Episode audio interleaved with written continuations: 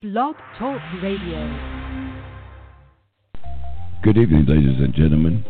Welcome to the Hushmo Black Forum.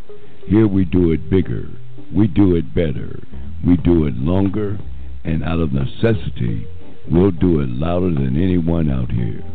So relax. Here's your host, Hushmo Black. Hey, uh, welcome.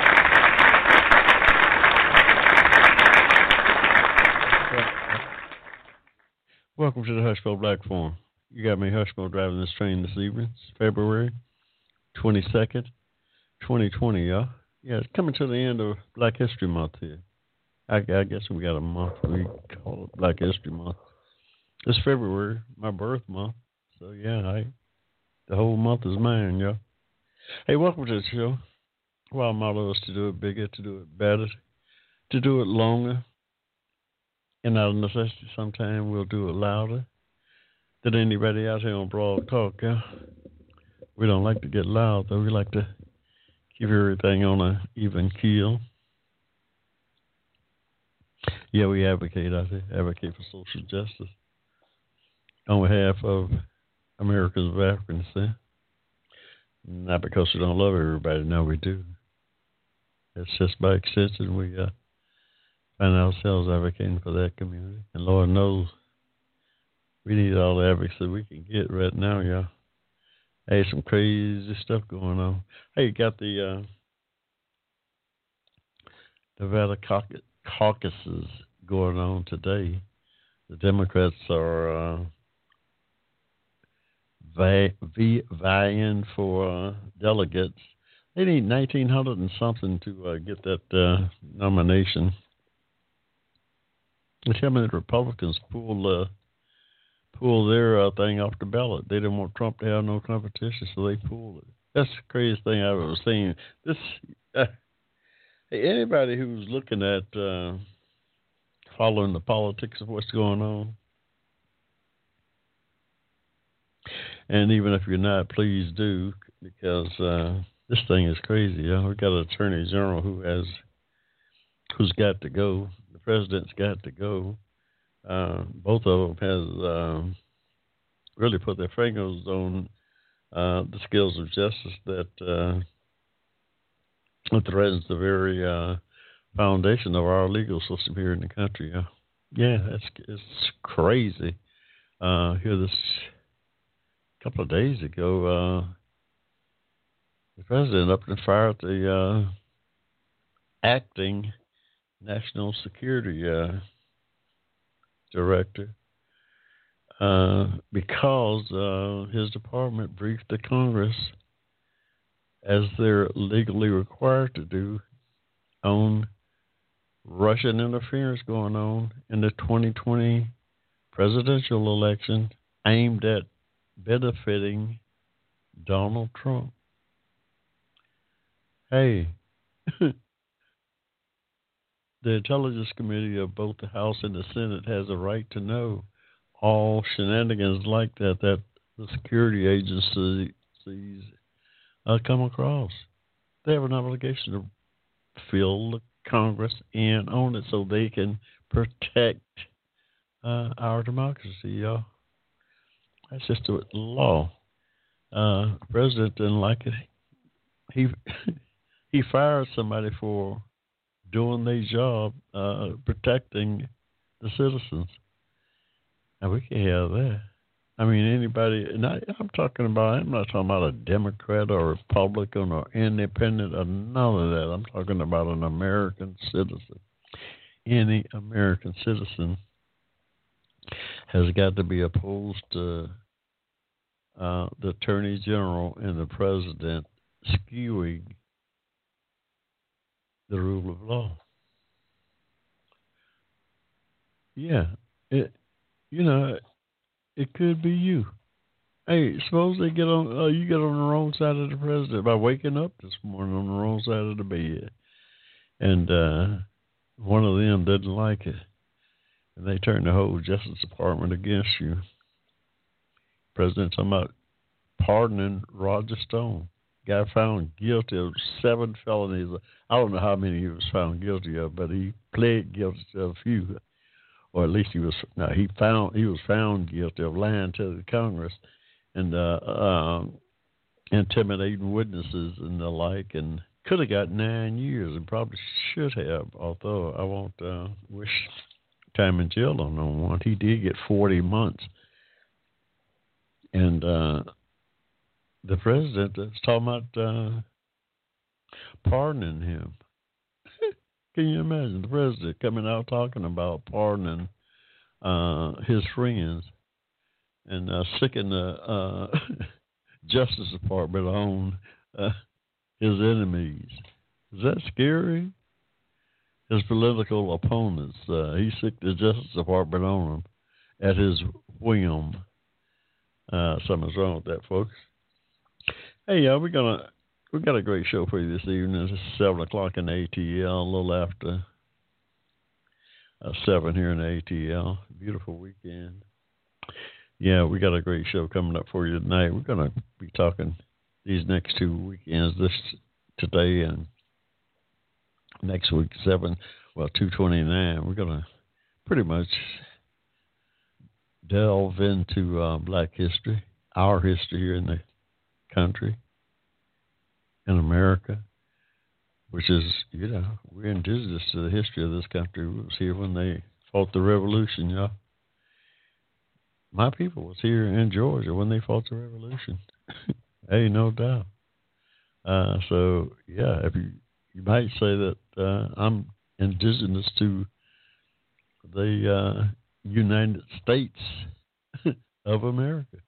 Yeah, I was here when they all my people was here when they fought the revolution. Yeah no doubt. So I, oh yeah, right here in Georgia. My great great great grandmother was born here in Georgia in 1784 in Troup County. Yeah, down around Lagrange, y'all. She was born right there in 1874. Now, uh, 1784. That's my great great great grandmother, but her people, uh, uh, no doubt, tracing the history of uh, the Cameron clan from Scotland. Uh, they arrived here in uh, 1752, uh, and no doubt uh, my people uh, arrived either with them or shortly thereafter. So yeah, I can trace it, but I got a direct line back to 1784, uh, prior to the Constitution being uh, finalized. And uh, yeah, six, seven generations I go back direct uh, here in this country, yeah. So I can, uh, I've got a lot of history. I've got a lot of history. Oh, my DNA come from Nigeria, the Yoruba folks. But uh, I'm indigenous to uh, the United States of America because my family was here. Uh, my people was here when uh, they was fighting that revolution, know, trying to break away from a tyrant. Uh, much like, much like uh, this guy we got in office today. Hey, I'm just saying, yeah. Uh, but we're gonna we're gonna get into some Black history. Hey, the uh, one thing, uh, the Mardi Gras down in New Orleans, part of our history, uh, just ended. You know, that's always a wild time, y'all. The Mardi Gras with the uh, um, different clans, the uh, uh, uh they've got all kinds of uh, parades and stuff. Uh, the Zulu clan, they got the bands and great music, great great music, y'all. If y'all ever been to New Orleans, check it out. I urge everyone to check it out at least once. I've been there so many times, it's crazy, but I love it. Before a getaway, just to party and take uh, partake in the uh, culture that's our culture too. Yeah, it's part of our culture. Uh, I'm gonna play. A, I'm gonna crank up a few tunes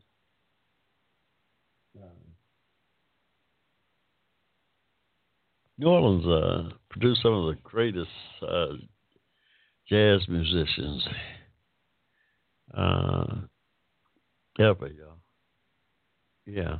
Uh, the likes of Louis Armstrong, uh, Allen Toussaint, uh, the Mar- Marsalis family, the Neville families, uh, Al Jarreau, uh, uh, Joe Sample, all them boys from New Orleans around that way. Lil Wayne, he don't do no. Lil Wayne don't do much uh, jazz, but he probably could. He's talented enough, but he's a rapper. But he's a New Orleans person. Uh, but Louis Armstrong. Now, people were down on him for years for some reason because he didn't really play it that much in front of black audience. He couldn't. He couldn't make no living playing in front of black audience. Not his music. So he played in front of a lot of rich white folks throughout his career. But you're talking about a person with talent. Uh, he blew a horn and sang, and you know, was just an all around entertainer. Uh, I don't think I've ever seen him tap dance. I don't think I've ever seen Satchmo tap tap dance, but he he probably could. Uh, but uh, this guy, this guy did more with a horn. Uh, he was way before Miles Davis and all them boys. But uh, Louis Armstrong, he he did more with a horn than uh, uh, you know everybody that came after him that blew a horn was uh, uh, uh, inspired uh, by Louis Satchmo Armstrong, y'all. I mean, y'all uh, this is just uh, one of those pieces right here that I like. Check this out. Oh, Basin Street Blues. This is from Black History Month, yeah.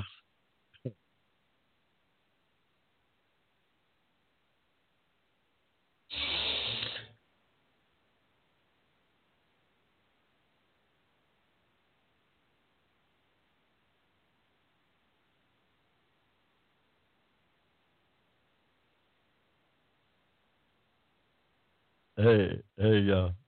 That's Louis Satchmo Armstrong, y'all. And this band of all stars, uh, circa sometime in the 40s, y'all. Louis Armstrong was getting down like that in the 40s, y'all. Hey. oh, yeah.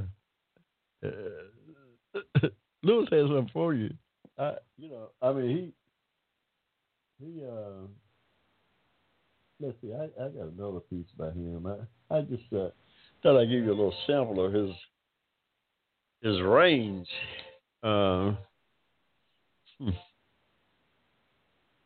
Yeah, that's a little little bit of uh, Louis Satchmo Armstrong, yeah. Great, great American musician. Yeah, from New Orleans. Louis Armstrong, yeah.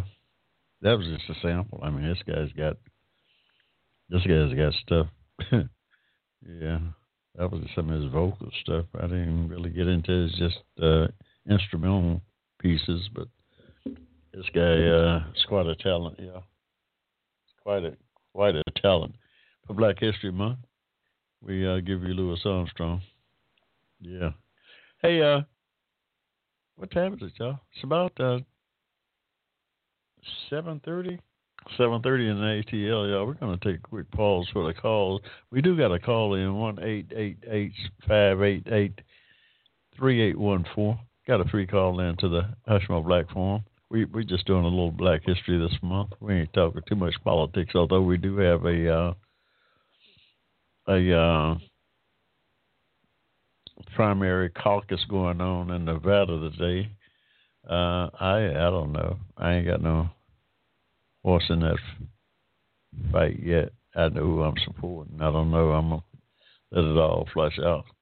I really believe that. Uh, well, I ain't gonna say. We're just gonna do a little Black History. We ain't gonna get into too much politics tonight. Other than uh, we know what we need to do on November third. we need to we need to uh, go uh, vote in St. House, y'all. The country's in trouble this country's in trouble, yeah. So we gonna we're gonna leave that alone tonight for the most part. but uh, this country's in trouble. Yeah. Uh, Black History Month, February 2020. Yeah, this is the 22nd of February. Here, got one more week of February. Next week will be our last show of the Black History Month. The 29th, we'll be with you uh, at 7 p.m. We're gonna uh, get into some more Black history. Uh, I don't know. It started here, I guess.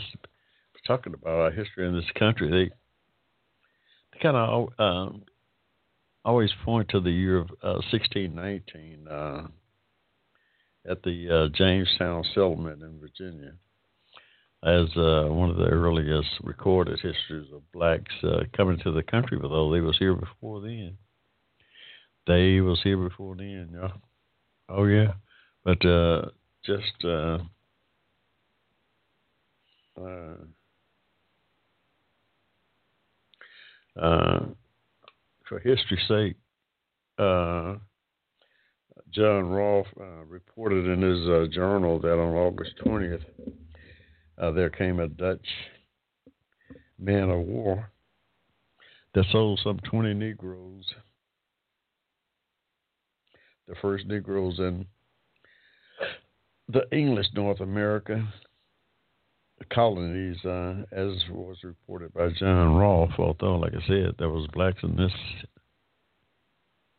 on these shores uh, prior to that.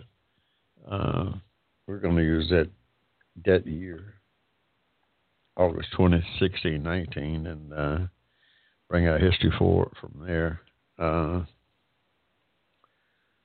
1621, uh, the Dutch West Indies company was organized with a monopoly of both the um, African trade and trade with the Dutch colonies in the New World. Uh, this company, which was uh, more or less a slave company, a slave trading company out of uh, uh, Holland, I suppose, the Dutch. The company then challenged the right of the Portuguese uh, to trade on the coast of Africa. And by 1650, the Dutch had a stranglehold there following the English Civil War. England tried to close the slave trade to the Dutch. Uh, and Cartagena, a Spanish land port in Colombia, Spanish law forbade Negroes or mulattoes, even if accompanied by their masters, to bear arms without a license. This is just a little history. I'm reading this book here, a, a Negro History, The Negro in America, Chronological History of the Negro in America by Peter Bergman. It's a great uh, collection of uh, research that this guy put together. It kind of gives you a little chronological uh, history started roughly around 1619, like I said, but uh, that's the way this book starts. At uh, there was a black folk, American uh, people of African descent was here on this continent uh, way before 1619. Yeah. Uh, there's a book entitled uh, "They Came Before the Mayflower." You might want to check that out and uh, give some more, uh, uh, some more uh, history on uh, what I'm talking about. It's, it's a book. They came before the May, Mayflower by Ivan van Sert, Sertima. They came before Columbus is the name of it. They came before Columbus uh, by Ivan van Sertima. Uh, give you some insight as to when the uh, people of African descent showed up on uh, showed up on these shores, and I mean it goes back to 600 BC or before. Oh yeah, I'm talking serious, some serious uh, uh, history. Uh, they came before Columbus, Ivan van Sertima. Uh, a little black history we're trying to get into and share it with you this evening on the Hushmo Black Forum. Hey, uh, you got to be Hushmo driving this train this evening. Y'all, uh, welcome to the show. Facebook friends, what's up? Yeah, I'm off, awfully quiet today. What's going on? It's uh, 20 minutes to 8, y'all. We're going to take a quick pause for the call. We've been rambling on and haven't had a chance to break yet, y'all. We'll be right back. You got me, Hushmo, driving this train.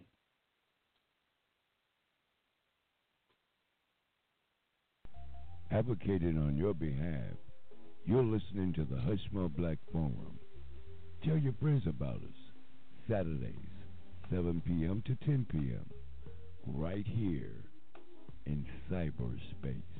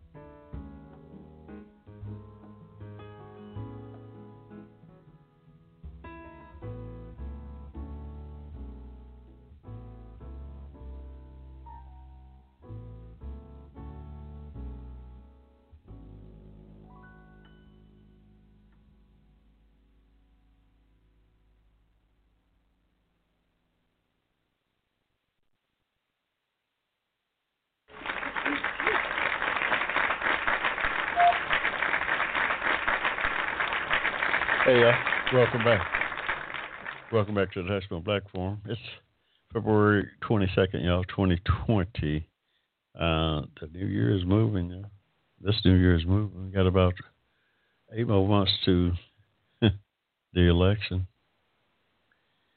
The election of a new president, y'all. It can't get here too soon, y'all. I just hope to and pray that uh, the, the country survive till November the 3rd. Uh, whatever y'all do, uh, get out and vote.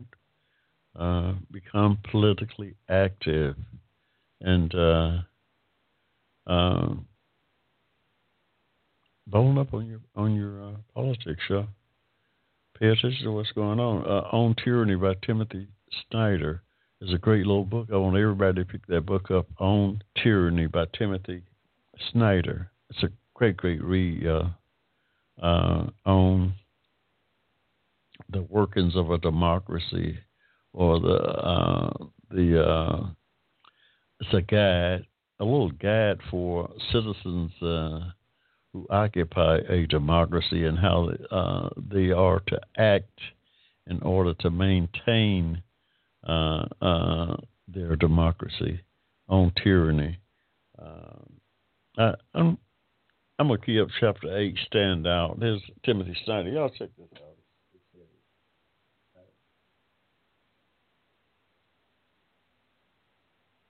Someone has to. It is easy to follow along. It can feel strange to do or say something different. But without that unease, there is no freedom. Remember Rosa Parks. The moment you set an example, the spell of the status quo is broken and others will follow. After the Second World War, Europeans, Americans, and others created myths of righteous resistance to Hitler. In the 1930s, however, the dominant attitudes had been accommodation and admiration. By 1940, most Europeans had made their peace with the seemingly irresistible power of Nazi Germany.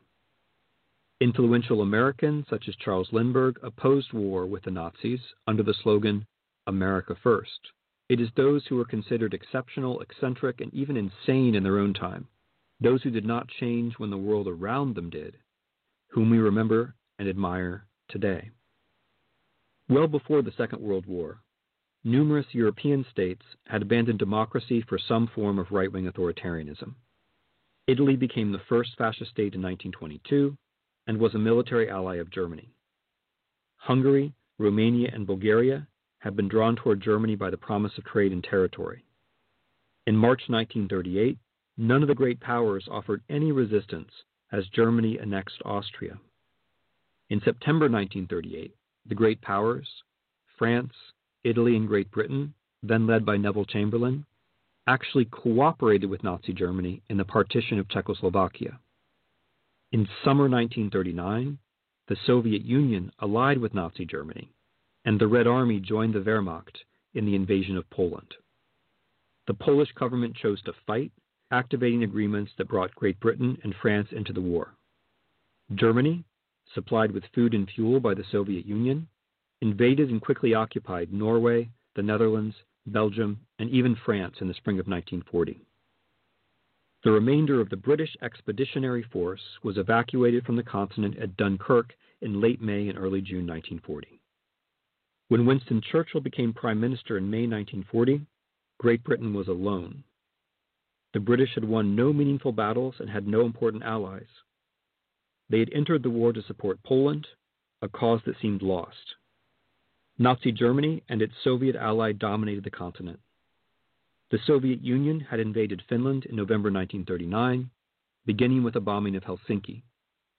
Right after Churchill assumed office, the Soviet Union occupied and annexed the three Baltic states of Estonia, Latvia, and Lithuania. The United States had not entered the war. Adolf Hitler had no special animus toward Britain or its empire, and indeed imagined a division of the world into spheres of interest. He expected Churchill to come to terms after the fall of France. Churchill did not.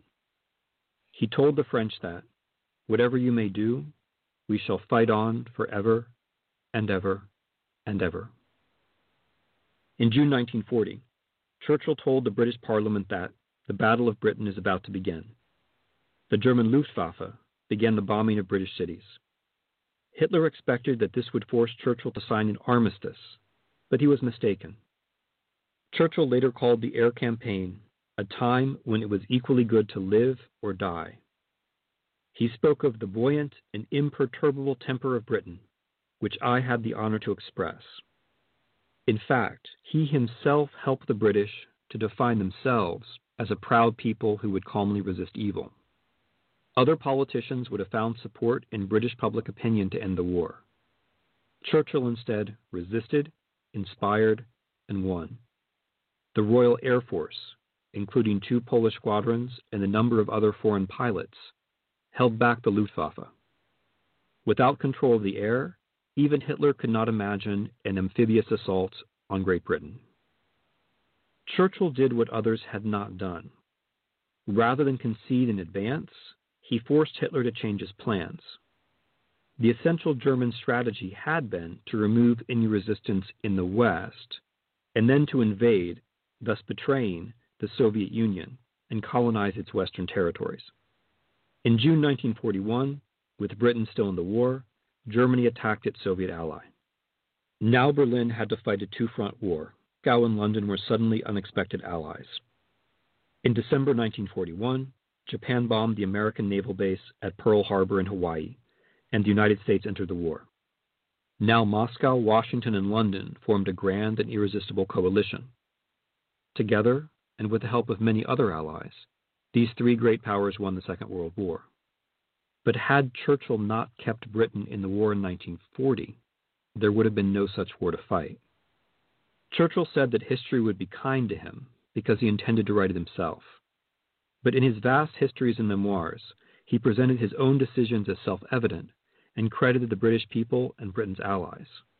Today, what Churchill did seems normal and right. But at the time, he had to stand out.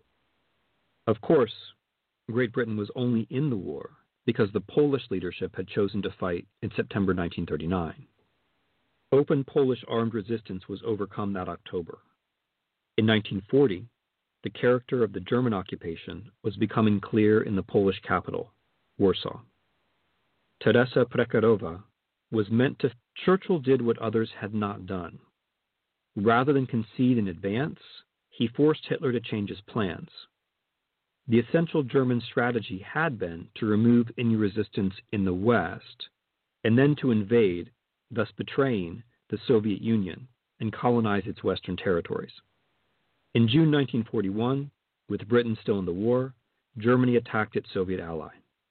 Now Berlin had to fight a two front war, and Moscow and London were suddenly unexpected allies. In December 1941, Japan bombed the American naval base at Pearl Harbor in Hawaii, and the United States entered the war. Now Moscow, Washington, and London formed a grand and irresistible coalition. Together, and with the help of many other allies, these three great powers won the Second World War. But had Churchill not kept Britain in the war in 1940, there would have been no such war to fight. Churchill said that history would be kind to him because he intended to write it himself. But in his vast histories and memoirs, he presented his own decisions as self evident and credited the British people and Britain's allies. Today, what Churchill did seems normal and right.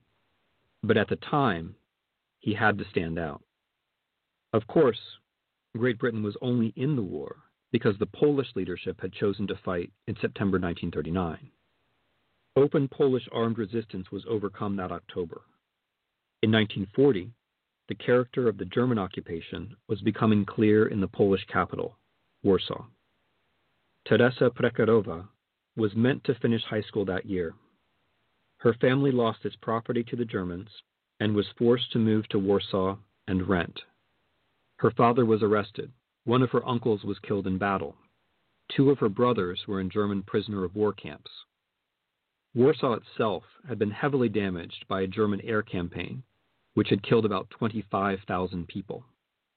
Teresa, a very young woman, stood out among her friends and family in her reaction to this horror. At a time when it was natural to think only of oneself, she thought of others.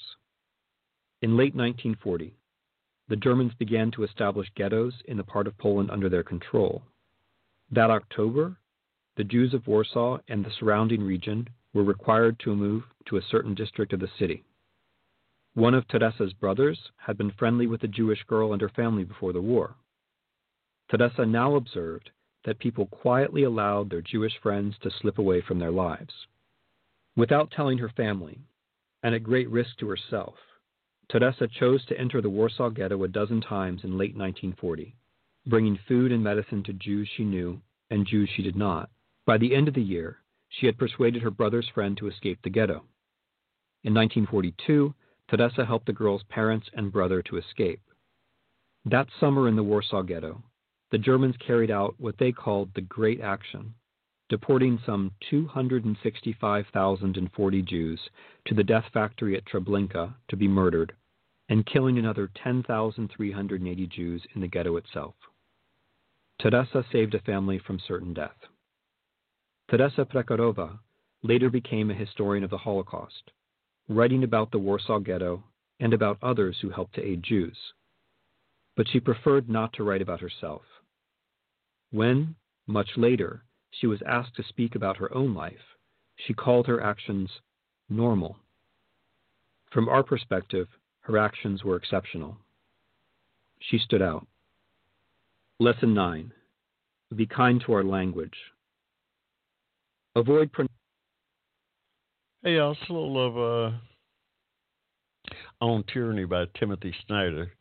It's a heavy, heavy read. It's only about 150 150 pages, I believe, but it it speaks to uh, what's needed in a democracy if uh, you are to maintain it uh, and uh, uh, keep tyrants at bay.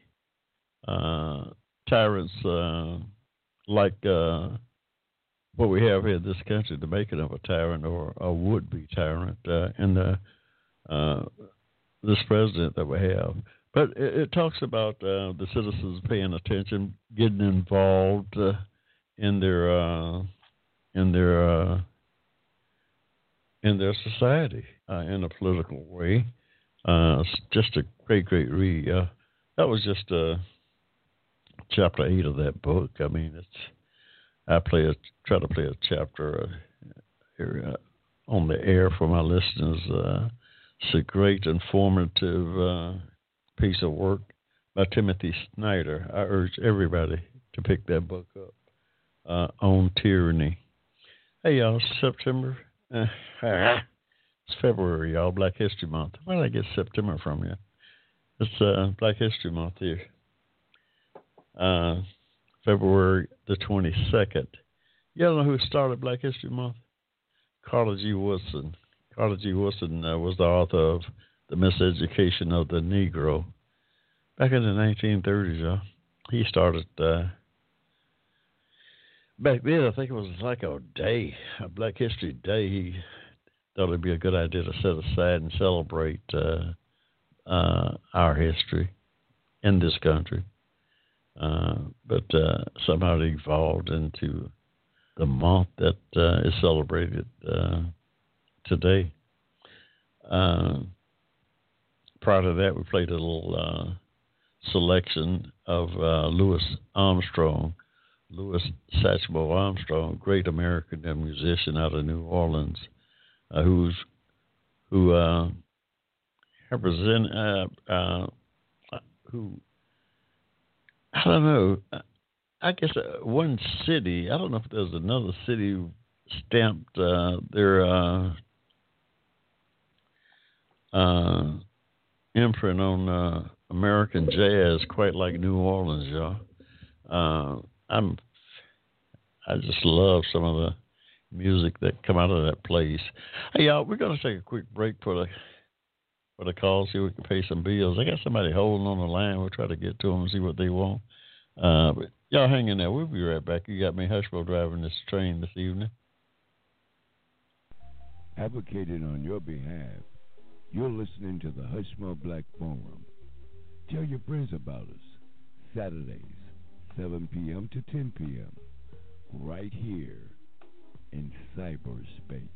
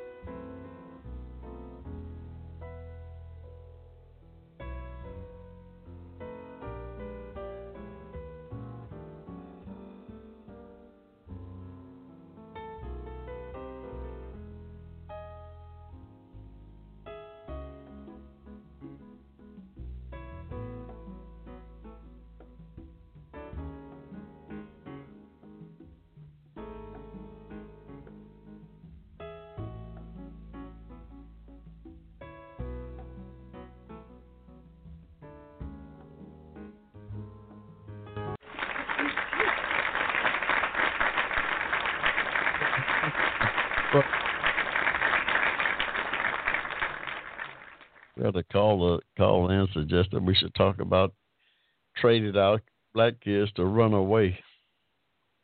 I don't know. He didn't have much to say about the predators that are killing them, but he wanted our kids to turn tail and run away. I, I, I don't know. I was in the Marine Corps, y'all.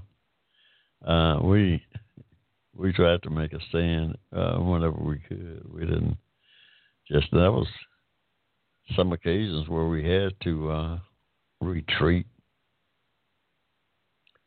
The Chosin frozen uh, come to mind.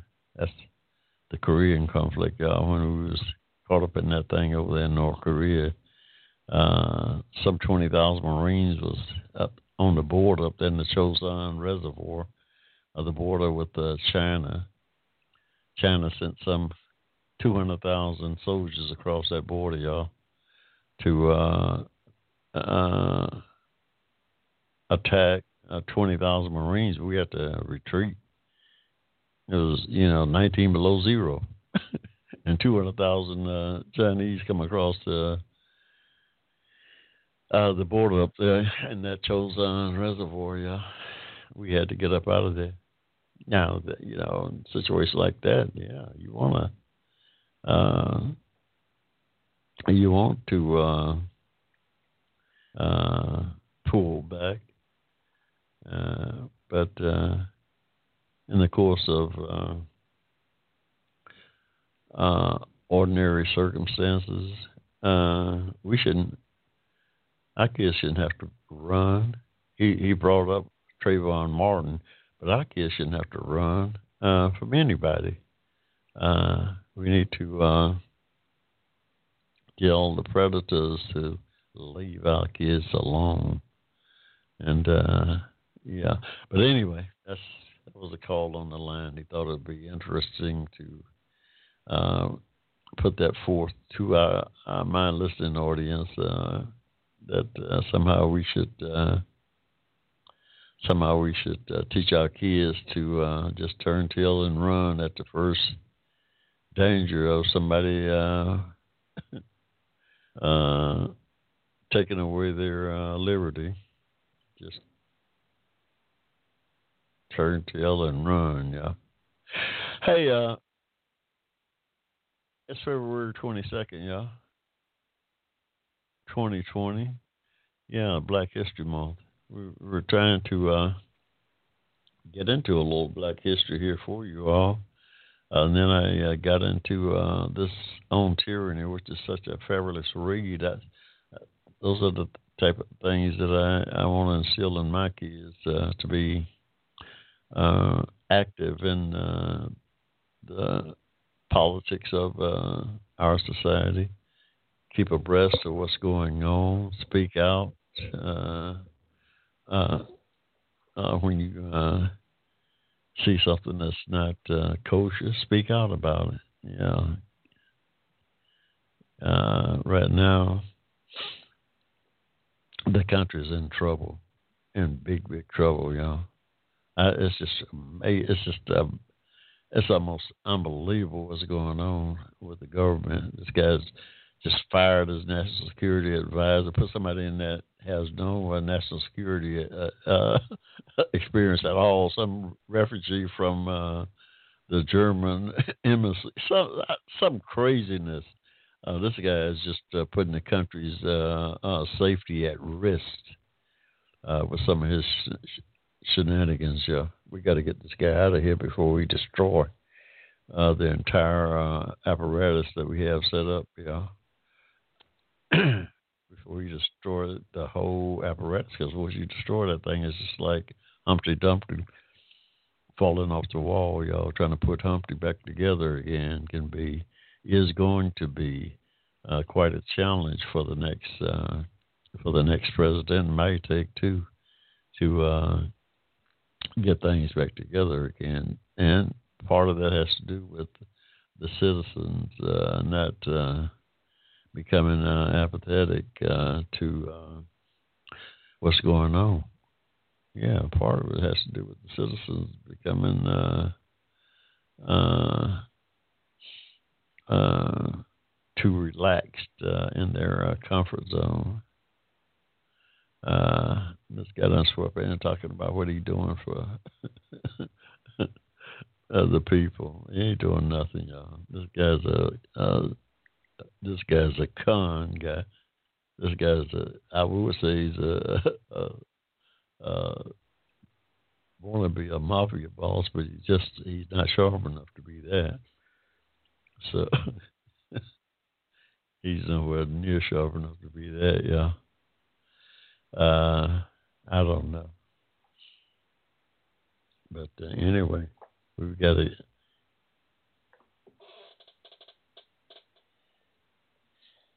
Michael Bloomberg uh, was mentioned in this call off the air. Bloomberg uh, might wind up as the uh, Democratic uh, nominee.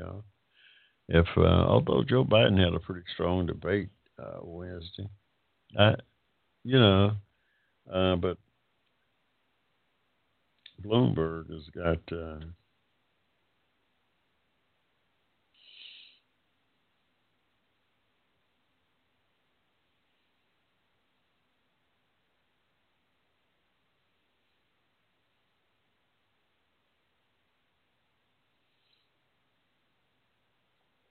I'm just reading here. Um, a chronological history of the Negro in America here.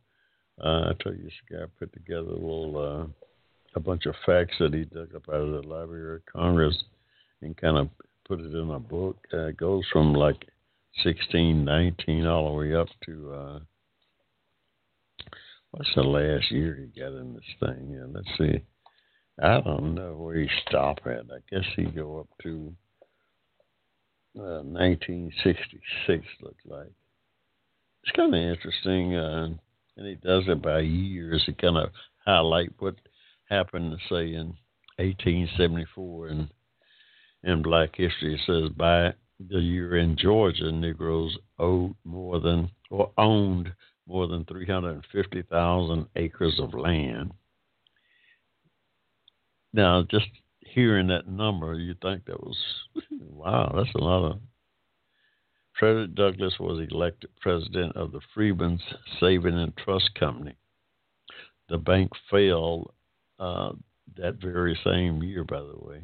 Charleston, a branch of uh, the Freedmen's Savings and Trust Company, owed over $250,000 to 5,296 depositors. The Beaufort, South Carolina branch owed to 1,200 depositors some $77,000. Blanche K. Bruce from Mississippi, a Negro, was chosen by the Republican caucus to run for the Senate. He received 52 of 80 votes. He was elected on February 3rd against very weak opposition. Three Democratic state senators voted for him. Governor Ames, a Republican, dismissed ex U.S. Senator H.R. Revels from his position as president of Alcorn College. The Democratic Party regained control of Alabama, Arkansas, and Texas. This is 19, this is 1874, y'all. These are all the things that are happening in the country pertaining to America's African descent. Uh, Virginia again reapportioned its election districts, further minimizing the Negro vote. It also abolished the New England township system, thus taking control of local government out of Negro hands. William Wells Brown published The Rising Sun William Wells Brown published The Rising Sun, know, in 1874. Justin Holland, a Negro, published his comprehensive method for the guitar, a long standard work. Justin know, a Negro published his comprehensive method for the guitar. That's, they said it was a standard in teaching uh, guitar lessons for uh, some period of time. I have to check it out. I bought a couple of. Y'all don't know the Hushmo bought a couple of guitars a few years ago. I was going to teach myself how to play, and then Something I came down with some health issues and uh, couldn't. Uh, never did get to it. Now I got pretty much two new guitars that I'm trying to figure out what to do with. Uh, I might put them on eBay and just uh, sell them off. Yeah. Anybody need an electric guitar? I got an electric one. Then I've got a uh, a uh, just a plain plain guitar that uh, is not electric, but it's good for playing. Anybody need a guitar? Get a Hushmo ring. We'll see what we can do.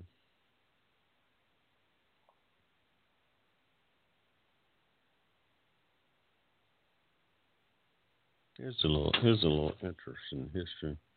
In 1875, B.K. Bruce of Mississippi served in the U.S. Senate from 1875 to 1881.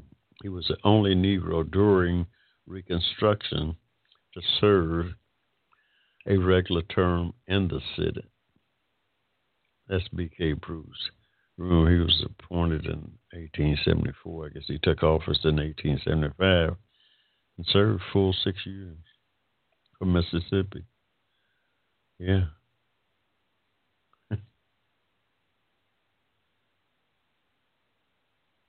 1875. The following seven Negroes were elected to the 44th Congress as representatives J.R. Lynch, Mississippi, J.T. Walls of Florida, Jeremiah Haralson, Alabama, John A. Hyman, North Carolina, Charles E. Nash, Louisiana, J. H. Rainey, and Robert Smalls of South Carolina. So we had seven Negroes elected to the Congress there, y'all, in 1875. This is pretty much after uh, Reconstruction had all but ended. It was ended that year. Let's see when they credited it. Hey, y'all, we uh just perusing through this. Let me uh key up uh, something for you here while we uh, let's cue up. It's another chapter of on tyranny that I want you to hear. That's really uh, chapter 11 investigate things that uh, you hear and that you're not sure about. Investigate them for yourself. Then investigate. Figure things out for yourself. Spend more time with long articles. Subsidize investigative journalism by subscribing to print media. Realize that some of what is on the internet is there to harm you. Learn about sites that investigate propaganda campaigns some of which come from abroad. Take responsibility for what you communicate with others. What is truth? Sometimes people ask this question because they wish to do nothing. Generic cynicism makes us feel hip and alternative even as we slip along with our fellow citizens into a morass of indifference. It is your ability to discern facts that makes you an individual, and our collective trust in common knowledge that makes us a society. The individual who investigates is also the citizen who builds. The leader who dislikes the investigators is a potential tyrant. During his campaign, the president claimed on a Russian propaganda outlet that American media has been unbelievably dishonest. He banned many reporters from his rallies and regularly elicited hatred of journalists from the public. Like the leaders of authoritarian regimes, he promised to suppress freedom of speech by laws that would prevent criticism.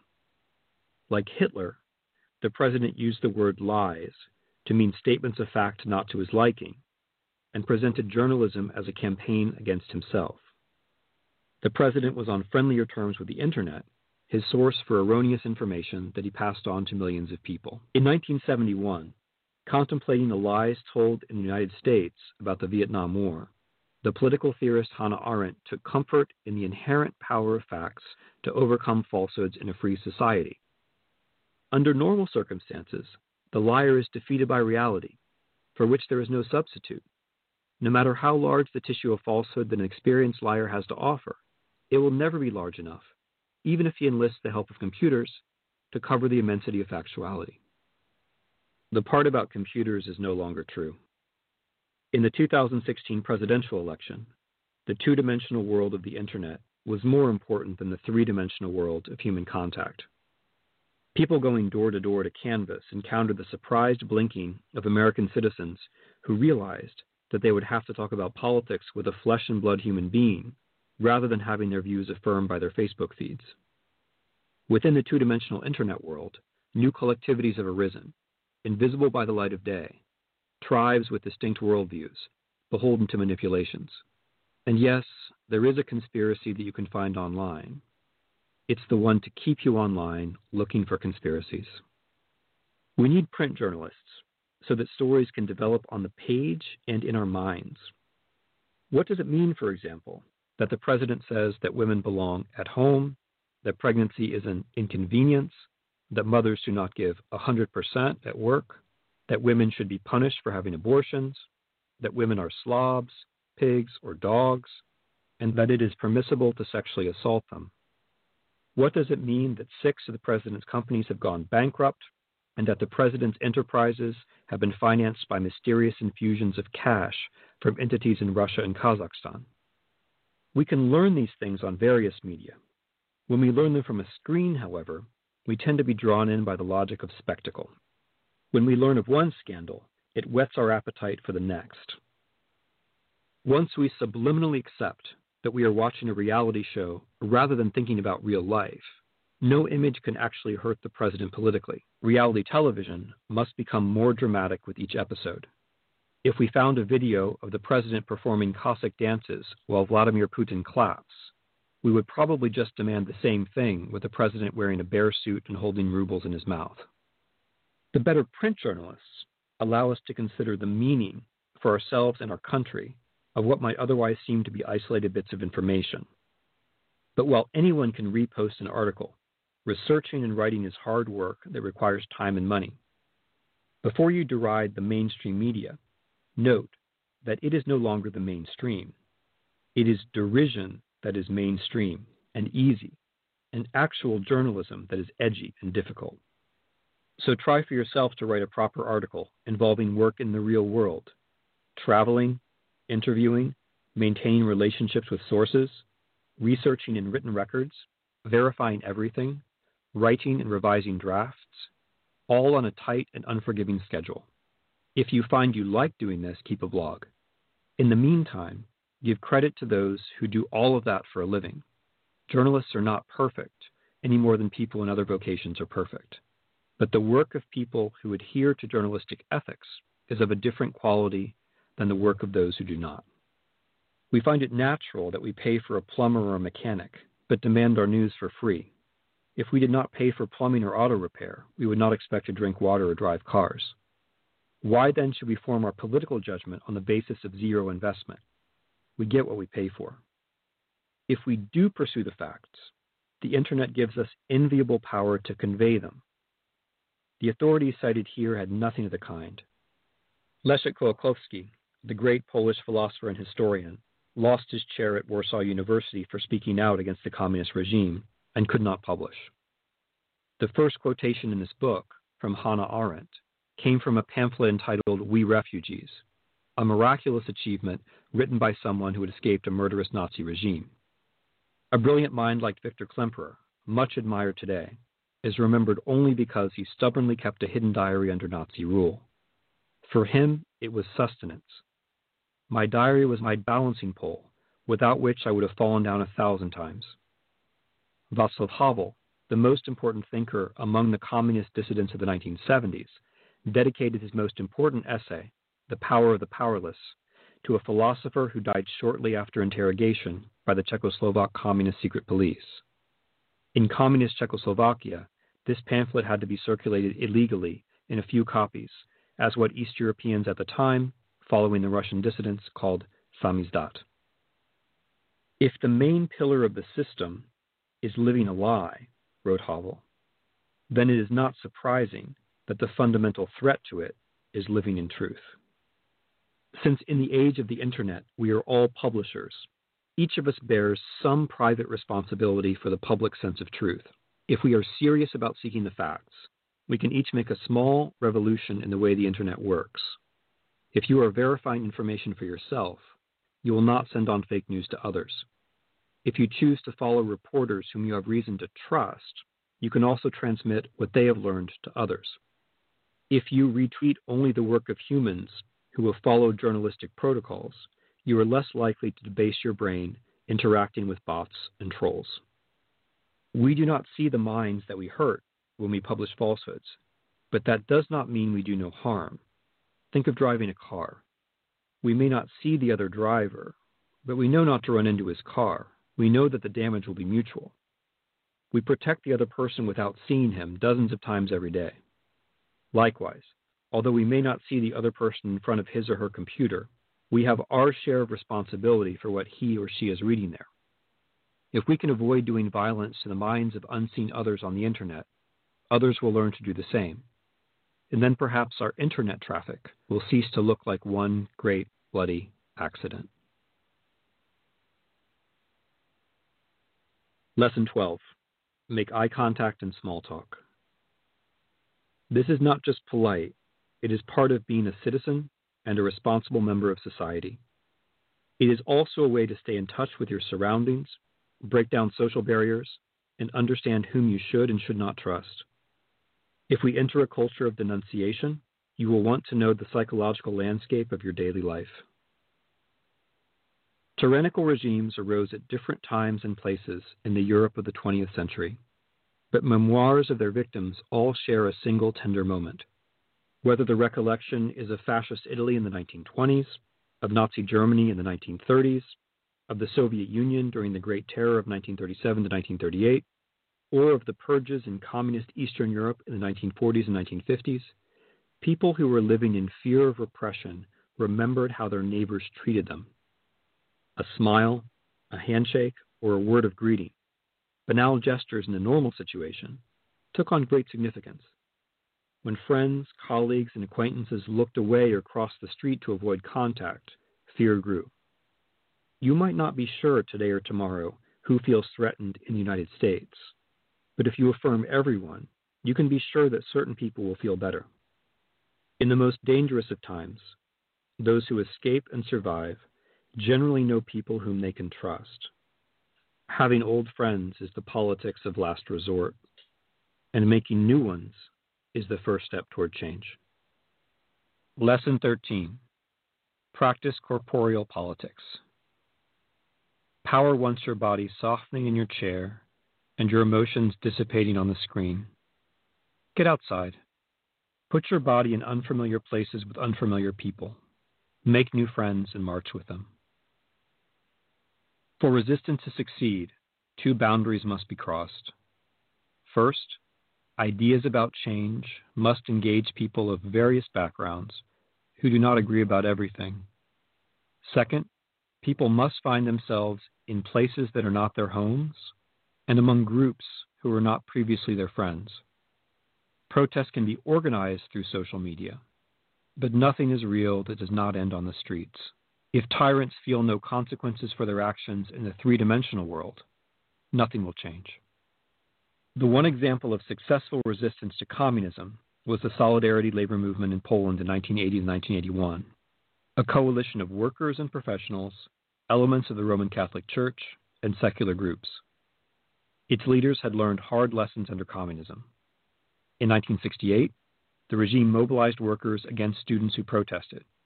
In 1970, when a strike in Gdańsk on the Baltic coast was bloodily suppressed, it was the workers' turn to feel isolated.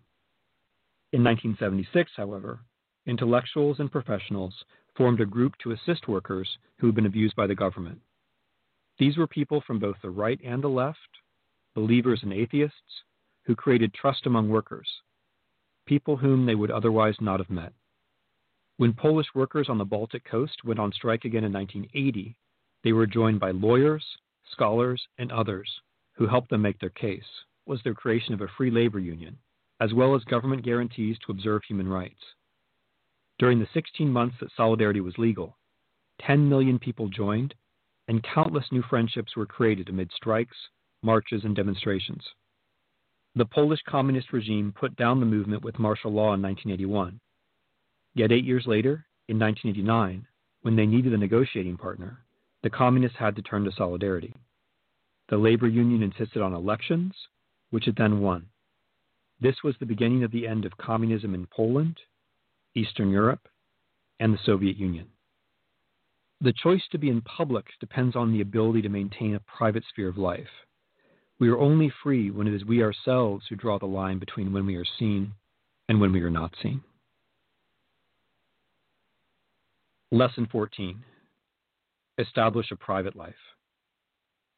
Nastier rulers will use what they know about you to push you around. Scrub your computer of malware on a regular basis. Remember that email is skywriting. Consider using alternative forms of the internet or simply using it less. Have personal exchanges in person. For the same reason, resolve any legal trouble. Tyrants seek the hook on which to hang you. Try not to have hooks. What the great political thinker Hannah Arendt meant by totalitarianism was not an all powerful state, but the erasure of the difference between private and public life. We are free only insofar as we exercise control over what people know about us and in what circumstances they come to know it.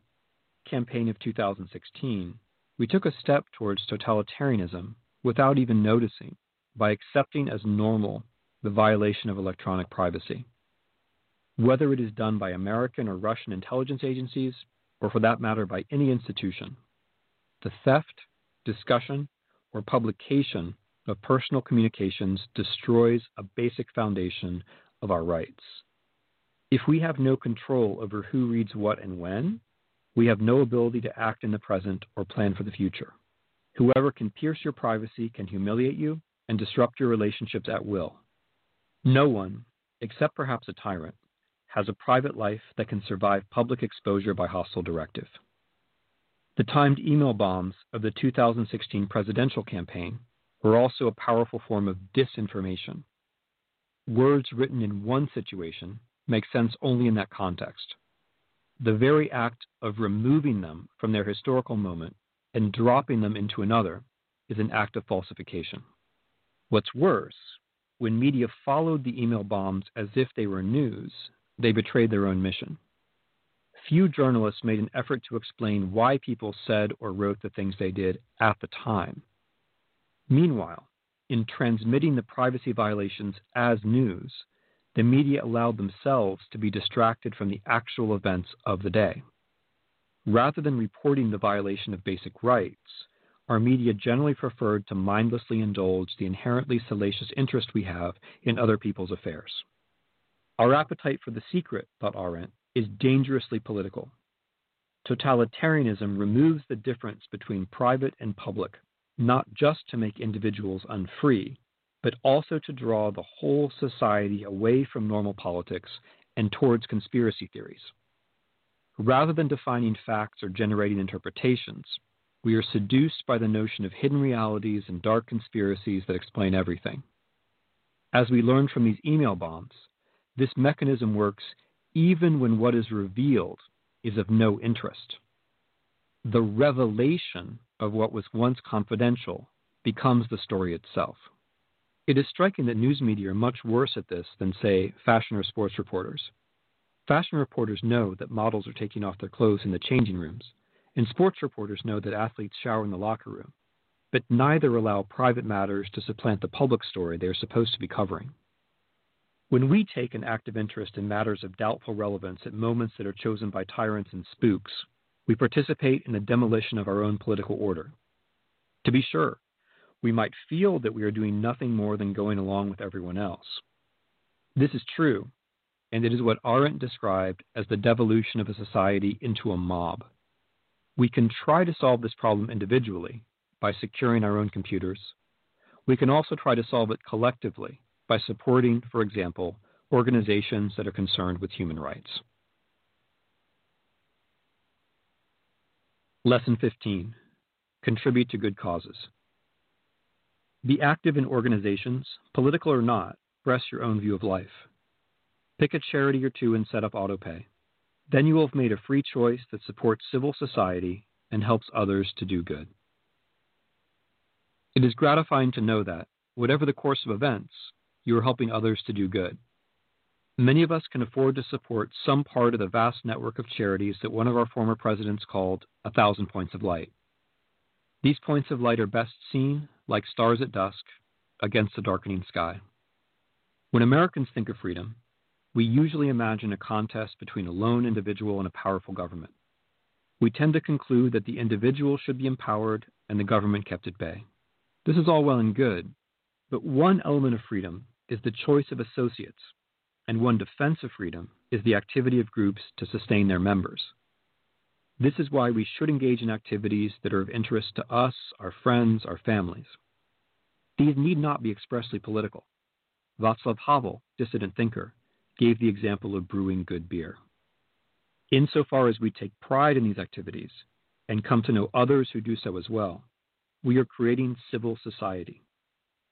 Sharing in an undertaking teaches us that we can trust people beyond a narrow circle of friends and families and helps us to recognize authorities from whom we can learn.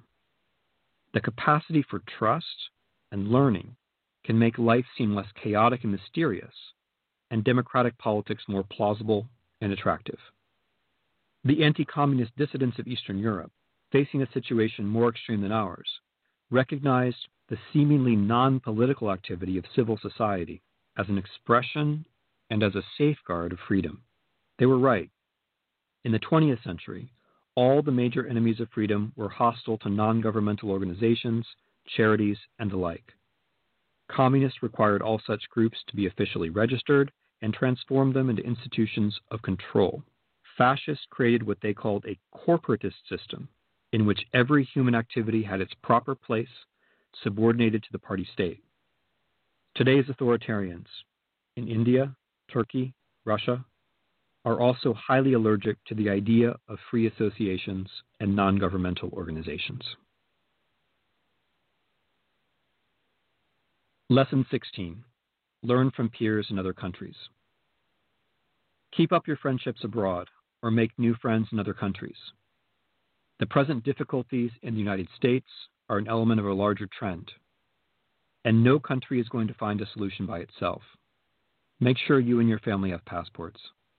In the year before the president was elected, American journalists were often mistaken about his campaign. As he surmounted barrier after barrier, and accumulated victory after victory, our commentariat assured us that at the next stage he would be stopped by one fine American institution or another. There was, meanwhile, one group of observers who took a different position East Europeans and those who study Eastern Europe. To them, much about the president's campaign was familiar, and the final outcome was no surprise. Ukrainian and Russian journalists who sniffed the air in the Midwest said more realistic things than American pollsters who built careers on understanding the politics of their own country. To Ukrainians, Americans seemed comically slow to react to the obvious threats of cyber war and fake news. When Russian propaganda made Ukraine a target in 2013, young Ukrainian journalists and others reacted immediately, decisively, and sometimes humorously with campaigns to expose disinformation. Russia deployed many of the same techniques against Ukraine that it later used against the United States while invading Ukraine. When Russian media falsely claimed in 2014 that Ukrainian troops crucified a small boy, the Ukrainian response was rapid and effective, at least within Ukraine itself. When Russian media spread the story in 2016 that Hillary Clinton was ill because she mentioned an article on decision fatigue, which is not an illness, in an email, the story was spread by Americans. The Ukrainians won and the Americans lost in the sense that Russia failed to get the regime it wanted in its neighbor but did see its preferred candidate triumph in the United States. This should give us pause. History, which for a time seemed to be running from west to east, now seems to be moving from east to west. Everything that happens here seems to happen there first. The fact that most Americans do not have passports has become a problem for American democracy. Sometimes Americans say that they do not need travel documents because they prefer to die defending freedom in America. These are fine words, but they miss an important point. The fight will be a long one. Even if it does require sacrifice, it first demands sustained attention to the world around us so that we know what we are resisting and how best to do so. So, having a passport is not a sign of surrender. On the contrary, it is liberating since it creates the possibility of new experiences. It allows us to see how other people, sometimes wiser than we, react to similar problems. Since so much of what has happened in the last year is familiar to the rest of the world or from recent history, we must observe and listen. Lesson 17 Listen for dangerous words.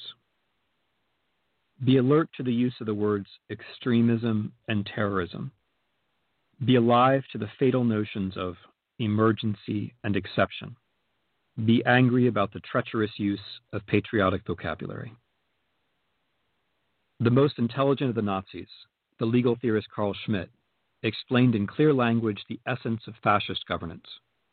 The way to destroy all rules, he explained, was to focus on the idea of the exception a Nazi leader outmaneuvers his opponents by manufacturing a general conviction that the present moment is exceptional and then transforming that state of exception into a permanent emergency.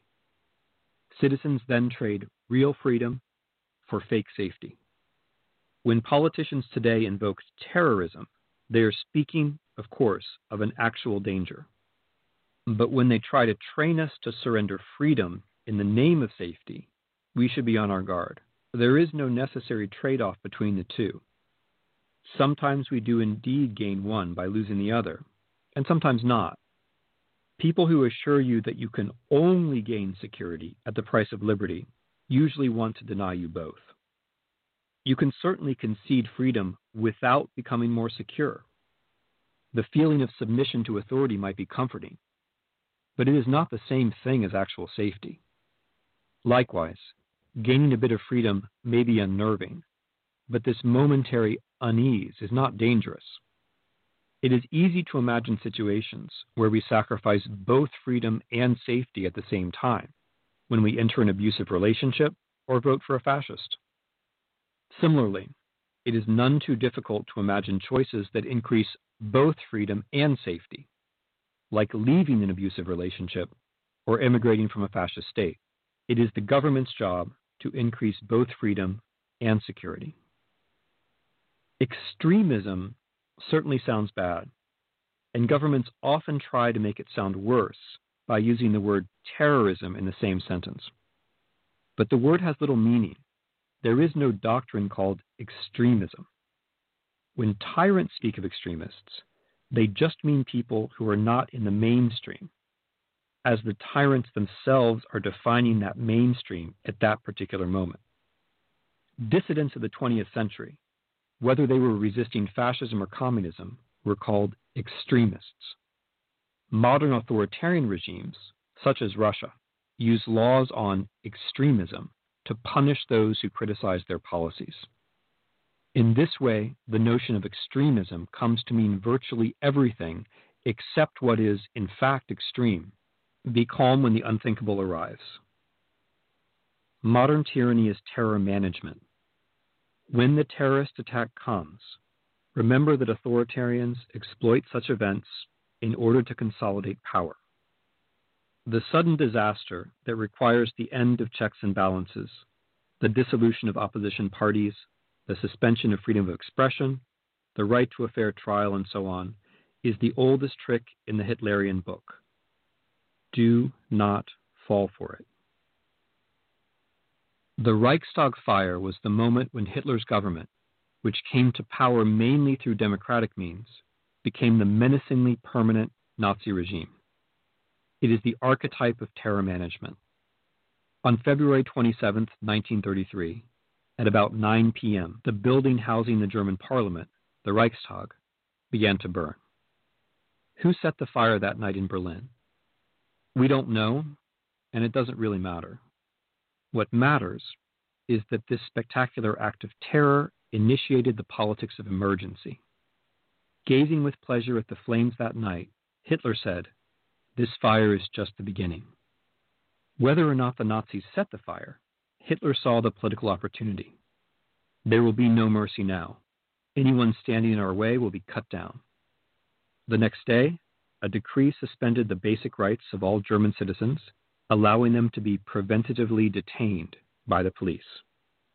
On the strength of Hitler's claim that the fire was the work of Germany's enemies, the Nazi Party won a decisive victory in parliamentary elections on March 5th. The police and the Nazi paramilitaries began to round up members of left wing political parties and place them in improvised concentration camps. On March 23rd, the new parliament passed an enabling act, which allowed Hitler to rule by decree. Germany then remained in a state of emergency for the next 12 years until the end of the Second World War. Hitler had used an act of terror, an event of limited inherent significance, to institute a regime of terror that killed millions of people and changed the world. The authoritarians of today are also terror managers, and if anything, they are rather more creative. Consider the current Russian regime, so admired by the American president. Vladimir Putin not only came to power in an incident that strikingly resembled the Reichstag fire, he then used a series of terror attacks, real, questionable, and fake, to remove obstacles to total power in Russia and to assault democratic neighbors. When Putin was appointed prime minister by a failing Boris Yeltsin in August 1999, Putin was an unknown with a nugatory approval rating. The following month, a series of buildings were bombed in Russian cities, apparently by the Russian secret state police. Its officers were arrested by their own colleagues with evidence of their guilt. In another case, the Speaker of the Russian Parliament announced an explosion a few days before it took place. Nonetheless, Putin declared a war of revenge against Russia's Muslim population in Chechnya, promising to pursue the supposed perpetrators and rub them out in the shithouse. The Russian nation rallied, Putin's approval rating skyrocketed. The following March, he won presidential elections. In 2002, after Russian security forces killed scores of Russian civilians while suppressing a real terrorist attack at a Moscow theater, Putin exploited the occasion to seize control of private television. After a school in Beslan was besieged by terrorists in 2004, in strange circumstances that suggested a provocation, Putin did away with the position of elected regional governors. Thus, Putin's rise to power and his elimination of two major institutions, private television and elected regional governorships, were enabled by the management of real, fake, and questionable terrorism. After Putin returned to the presidency in 2012, Russia introduced terror management into its foreign policy. In its invasion of Ukraine in 2014, Russia transformed units of its own regular army into a terrorist force removing insignia from uniforms, and denying all responsibility for the dreadful suffering they inflicted. In the campaign for the Donbas region of southeastern Ukraine, Russia deployed Chechen irregulars and sent units of its regular army based in Muslim regions to join the invasion. Russia also tried, but failed, to hack the 2014 Ukrainian presidential election. In April 2015, Russian hackers took over the transmission of a French television station, pretended to be ISIS, and then broadcast material designed to terrorize France. Russia impersonated a cyber caliphate so that the French would fear terror more than they already did. The aim was presumably to drive voters to the far right National Front, a party financially supported by Russia. After 130 people were killed and 368 injured in the terrorist attack on Paris of November 2015, the founder of a think tank close to the Kremlin rejoiced that terrorism would drive Europe towards fascism and Russia. Both fake and real Islamic terrorism in Western Europe, in other words, were thought to be in the Russian interest. In early 2016, Russia manufactured a moment of fake terror in Germany. While bombing Syrian civilians and thus driving Muslim refugees to Europe, Russia exploited a family drama to instruct Germans that Muslims were rapists of children. The aim, again, seems to have been to destabilize a democratic system and promote the parties of the extreme right. The previous September, the German government had announced that it would take half a million refugees from the war in Syria. Russia then began a bombing campaign in Syria that targeted civilians. Having provided the refugees, Russia then supplied the narrative. In January 2016, the Russian mass media spread a story that a girl of Russian origin in Germany, who had momentarily gone missing, had been serially raped by Muslim immigrants. With suspicious alacrity, right wing organizations in Germany organized protests against the government. When the local police informed the population that no such rape had taken place, Russian media accused them of a cover up. Even Russian diplomats joined the spectacle. When the American president and his national security advisor speak of fighting terrorism alongside Russia, what they are proposing to the American people is, in fact, terror management the exploitation of real, dubious, and simulated terror attacks to bring down democracy. The Russian recap of the first telephone call between the president and Vladimir Putin is telling. The two men shared the opinion that it is necessary to join forces against the common enemy number one international terrorism and extremism. For tyrants, the lesson of the Reichstag fire is that one moment of shock enables an eternity of submission. For us, the lesson is that our natural fear and grief must not enable the destruction of our institutions. Courage does not mean not fearing or not grieving. It does mean recognizing and resisting terror management right away from the moment of the attack, precisely when it seems most difficult to do so. James Madison nicely made the point that tyranny arises on some favorable emergency. After the Reichstag fire, Hannah Arendt wrote that I was no longer of the opinion that one can simply be a bystander. Lesson 19 Be a patriot. Set a good example of what America means for the generations to come. They will need it. What is patriotism? Let us begin with what patriotism is not. It is not patriotic to dodge the draft and to mock war heroes and their families. It is not patriotic to discriminate against active duty members of the armed forces in one's companies or to campaign to keep disabled veterans away from one's property.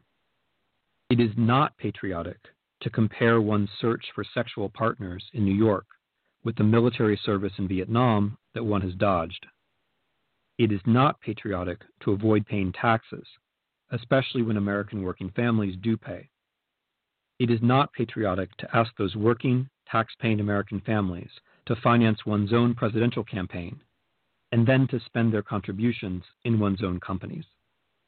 It is not patriotic to admire foreign dictators. It is not patriotic to cultivate a relationship with Muammar Gaddafi or to say that Bashar al Assad and Vladimir Putin are superior leaders. It is not patriotic to call upon Russia to intervene in an American presidential election. It is not patriotic to cite Russian propaganda at rallies it is not patriotic to share an advisor with Russian oligarchs. It is not patriotic to solicit foreign policy advice from someone who owns shares in a Russian energy company.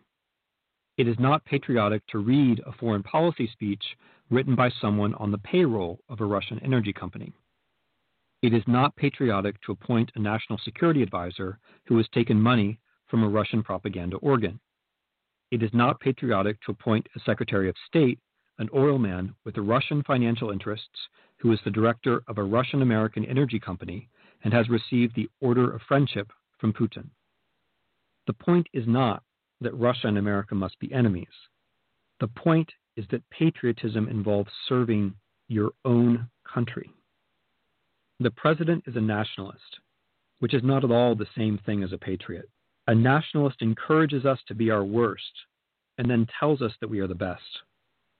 A nationalist, although endlessly brooding on power, victory, defeat, revenge, wrote Orwell, tends to be uninterested in what happens in the real world. Nationalism is relativist, since the only truth is the resentment we feel when we contemplate others. As the novelist Danilo Kiš put it, nationalism has no universal values, aesthetic or ethical. A patriot, by contrast, wants the nation to live up to its ideals, which means asking us to be our best selves. A patriot must be concerned with the real world, which is the only place where his country can be loved and sustained. A patriot has universal values, standards by which he judges his nation, always wishing it well, and wishing that it would do better. Democracy failed in Europe in the 1920s, 1930s, and 1940s, and it is failing not only in much of Europe, but in many parts of the world today. It is that history and experience that reveals to us the dark range of our possible futures. A nationalist will say that it can't happen here, which is the first step toward disaster. A patriot says that it could happen here, but that we will stop it. Lesson 20 Be as courageous as you can. If none of us is prepared to die for freedom, then all of us will die under tyranny. Epilogue History and Liberty. In Shakespeare's drama Hamlet, the hero is a virtuous man who is rightly shocked by the abrupt rise of an evil ruler. Haunted by visions, overcome by nightmares, lonely and estranged, he feels that he must reconstruct his sense of time. The time is out of joint, says Hamlet, O cursed spite, that ever I was born to set it right. Our time is certainly out of joint. We have forgotten history for one reason, and, if we are not careful, we will neglect it for another we will have to repair our own sense of time if we wish to renew our commitment to liberty. Until recently, we Americans had convinced ourselves that there was nothing in the future but more of the same. The seemingly distant traumas of fascism, Nazism, and communism seemed to be receding into irrelevance. We allowed ourselves to accept the politics of inevitability, the sense that history could move in only one direction toward liberal democracy. After communism in Eastern Europe came to an end in 1989 to 1991, we imbibed the myth of an end of history. In so doing, we lowered our defenses, constrained our imagination, and opened the way for precisely the kinds of regimes we told ourselves could never return. To be sure, the politics of inevitability seem at first glance to be a kind of history. Inevitability politicians do not deny that there is a past, a present, and a future. They even allow for the colorful variety of the distant past. Yet they portray the present simply as a step toward a future that we already know, one of expanding globalization, deepening reason, and growing power. This is what is called a teleology, a narration of time that leads toward a certain, usually desirable goal. Communism also offered a teleology, promising an inevitable socialist utopia. When that story was shattered a quarter century ago, we drew the wrong conclusion. Rather than rejecting teleologies, we imagined that our own story was true. The politics of inevitability is a self induced intellectual coma. So long as there were communist and capitalist systems, and so long as the memory of fascism and Nazism was alive, Americans had to pay some attention to history and preserve the concepts that allowed them to imagine alternative futures. Hey, y'all. Oh, uh, yeah, the hush wanted y'all to hear that on tyranny. Uh, a heavy, heavy read, one that uh, we have to become familiar with if we are to um, uh, safeguard our uh, democracy here uh, and the uh, United States of America. Hey, y'all, we're gonna we've got to cut this thing off, y'all. We're about at the end of uh, of the road here this evening. Hey, uh, thank you much for uh, joining us this evening. We'll see you next week, February 29th, uh, same place, same station. Until then, ciao, y'all. The Hushmo Black Forum, advocated on your behalf by covering news and events affecting the African American community. Check us out at the Hushmo Black Forum, www.blogtalkradio.com.